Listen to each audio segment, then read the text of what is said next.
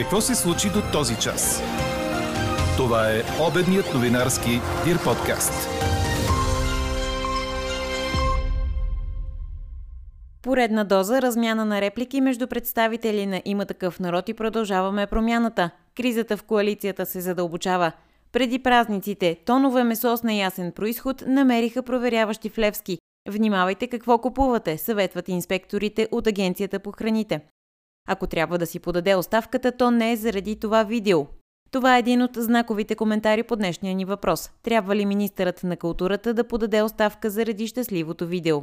Кои други ваши коментари ни впечатлиха, ще чуете в края на подкаст новините. Говори Дирбеге. Добър ден, аз съм Елза Тодорова. Чуйте подкаст новините по обяд на 11 април. Хладно и ветровито ще остане до края на деня, а температурите са между 10 и 15 градуса.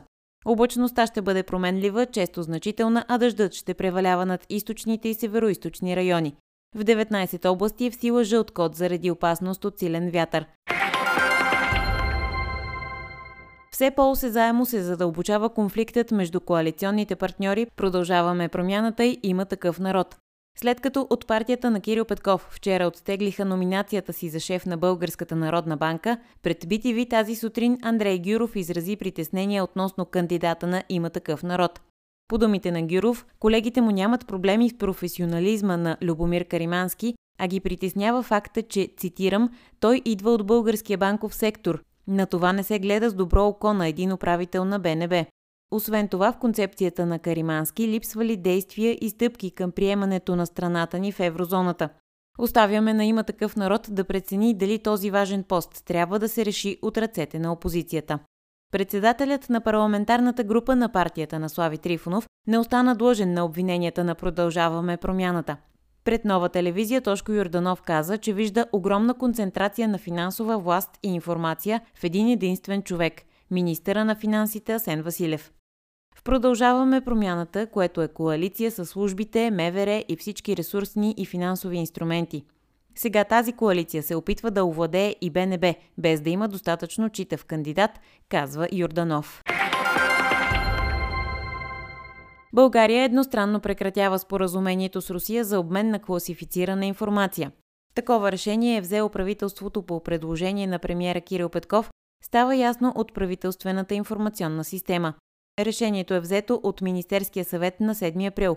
Външният ни министр Теодора Генчовска има за задача да уведоми Москва за българското решение, съобщава 24 часа. Споразумението за обмен и взаимна защита на класифицирана информация е подписано през 2007, когато България вече 3 години е член на НАТО. То регламентира както нивата на секретна информация, които могат да обменят двете страни, така и механизмите за предаване и съхранение на тайните. Какво още очакваме да се случи днес? Днес се открива новосъздаденият Институт за компютърни науки, изкуствен интелект и технологии в Националния дворец на културата. Официалната част започна в 11 часа, а сред гостите са президентът Румен Радев, премиерът Кирил Петков, българския еврокомисар Мария Габриел, министри от кабинета, ректори, чуждестранни учени и представители на международни технологични компании.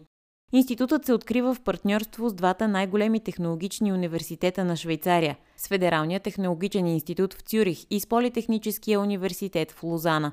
Той ще бъде част от структурата на Софийския университет. Как протича церемонията по откриването, следете на живо в Дирбеге. От 9 май всички районни общински администрации на столичната община ще предлагат смяна на адресната регистрация по електронен път. Това обяви в денят започва по БНТ Генчо Кирезов, заместник кмет на София по дигитализацията, иновациите и економическото развитие.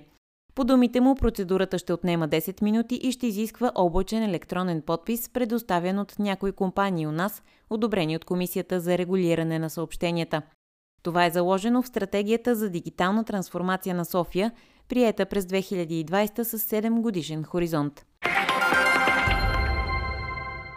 50 тона месо без документи за происход и без здравна и идентификационна маркировка откриха при проверка в кланица край град Левски. Проверките са по повод предстоящите празници Великден и Гиргьовден, съобщават от областната дирекция на полицията в Плевен.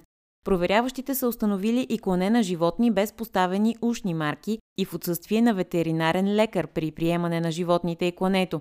В обекта е установено също съхранение на месо и субпродукти в нарушение на изискванията на Агенцията по безопасност на храните. Обектът е запечатан и е издадена възбрана за продажба. Инспекторите предупреждават по празниците да сме особено внимателни откъде и какво месо купуваме. При нередност могат да се подават сигнали в формата за обратна връзка на сайта на Агенцията по безопасност на храните. Четете още в Дирбеге. Роман Абрамович е на път да се завърне моментално в големия футбол, въпреки че в момента е принуден да продаде Челси заради санкциите в Англия, съобщава Корнер. Руският милиардер се опитва да купи отбора на Валенсия, като вече е отправил оферта за клубните акции. Елитният испански тим бе одобрен за продан от собственика Питър Лим заради финансови затруднения и слаби изяви в първенството. Сингапурският магнат иска за клуба 250 милиона евро. Сума, която е нищожна за Абрамович, който само от продажбата на Челси се очаква да прибере около 2,5 милиарда. Чухте обедния новинарски Дир подкаст. Подробно по темите в подкаста четете в Дирбеге. Какво ни впечатли преди малко?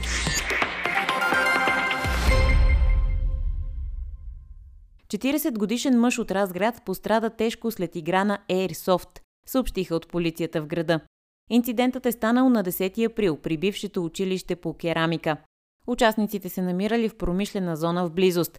При състезанието мъжът паднал от третия етаж на площадка на втория етаж.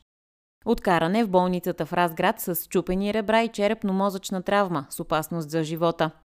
Airsoft представлява спортно занимание, развито на базата на военни и полицейски действия в условията на абсолютен реализъм.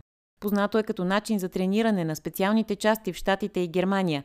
Впоследствие се развива като спортно хоби по целия свят, целящо достигане на високи нива на адреналин.